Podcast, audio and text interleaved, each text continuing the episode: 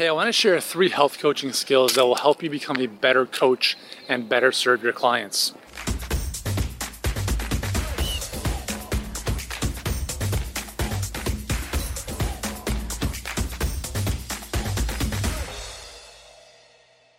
Hey, what's going on? Yuri here from Healthpreneur. Hope you're doing great. Just on a walk this beautiful sunny morning. And coaching is really, I think, one of the most amazing, I don't even want to call it a job, callings is probably better. So if you are a health expert and you're coaching clients, like, man, what an amazing gift, right? Um, what a privilege. And with great privilege comes great responsibility. So I think it's our responsibility as coaches to constantly up our skills because the better we get, the better we can help our clients. And the better we can help our clients, well, number one, they get the results that they want, but it's also good for your business, right? Because they get results and all that comes back to you. So, a couple things. Um, number one, in terms of coaching skills, is I, I'm going to just put aside the fact that you should be an expert in your domain. Okay, so that's that's that's a given. Okay, you have to be very good, expertise wise, at what you do. So let's just not talk about that. Number one skill, I think, is the ability to ask questions.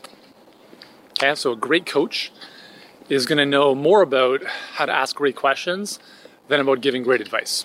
Because coaching is about helping your clients come up with their own answers.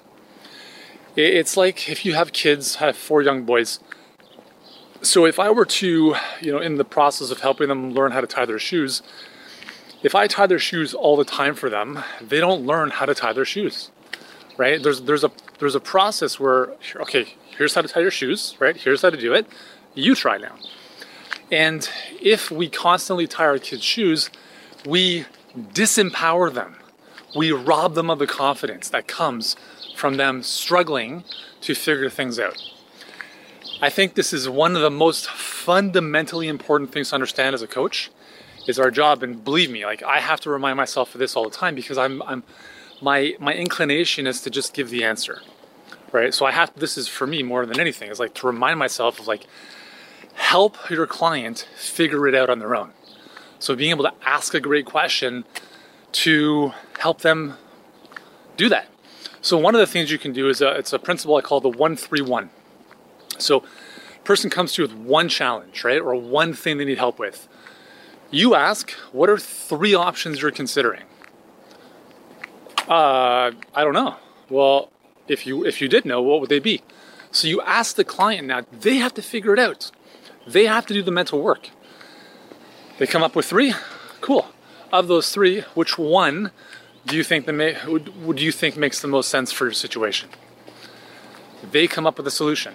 Now, obviously, you can go back and forth here to make sure it's, it's the best thing for them, but the key is that they're doing the thinking and not just consuming your advice, right? So I think that's fundamentally one of the most important things when it comes to coaching is asking great questions. Second thing with respect to the question side of things is being able to ask difficult questions and have difficult conversations. And this is very tough to do for a lot of people because we avoid confrontation. We would rather be liked than challenge people through their own shit. And when people hire a coach, they know they're not getting results on their own. So our job as a coach is to push them in a loving way and challenge them. And this requires difficult conversations sometimes. So, for instance, I had a client who had an office hours call with me and I do uh, 20 minute office hours a few times uh, during the month. Uh, I don't do one on one coaching, by the way. there's other videos that tell you why. Um, it's a waste of time. Anyways, so he had a 20 minute booked in office hour time slot and he didn't show up. And number one, I was like, okay, this is not good. So I sent him an email and I said, hey man, I know that we had a call scheduled for uh, whatever time it was. Um, just want to know why you weren't able to make it. Hope all is good. Um, if all is good, I just want to make sure that we're both on the same page, uh, that that can never happen again. And I told them why. I basically just set the parameters and the boundaries. And this is important because how you like, you need to you people will treat you how you train them to treat you. So if I let them get away with it with nothing, that would probably repeat itself. But as a coach, you need to establish firm boundaries with people. You need to be able to go places that are going to get you and them a little bit uncomfortable sometimes because that's where all growth occurs. We know this, right? Growth comes from getting outside of our comfort zone. So I think being able to ask hard questions and have difficult conversations is a biggie, okay? It's a biggie. And the third skill I think that makes you know great coaches great is the ability to help people become a better version of themselves. Now, I, you know, cool, Yuri. Like I understand that. Well, I, I use the reference of soccer. I played professional soccer in my early twenties, and I've always been fascinated by how one team can perform so poorly with the same players, and then one season later with the same players but a different coach, win the championship that like that is a absolute that for me that's as mind blowing as the Big Bang Theory. How is that possible? And like the more I started researching this, and the more I started, you know, understanding and seeing how great coaches do what they do, like it all comes down to the coach and their ability to lead and build culture and really expectations for the people that they serve or that they coach. And I think one of the one of the things that I've noticed amongst great coaches is they don't focus on the outcomes. They don't focus on the the score, the trophy. They focus on the little things. They focus on how do I help my players become better humans?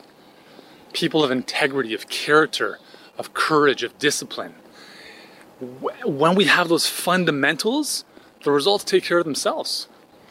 And I think that's a really, really great approach to coaching is to to to look at how do I be how do I help my clients become better humans. So if they want to lose weight, cool.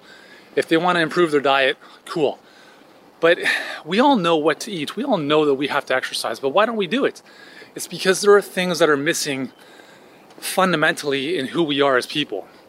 And we just need a coach to help us see what those are and help us develop them. So I think those are a couple coaching skills that hopefully can serve you and improve your ability to help other people.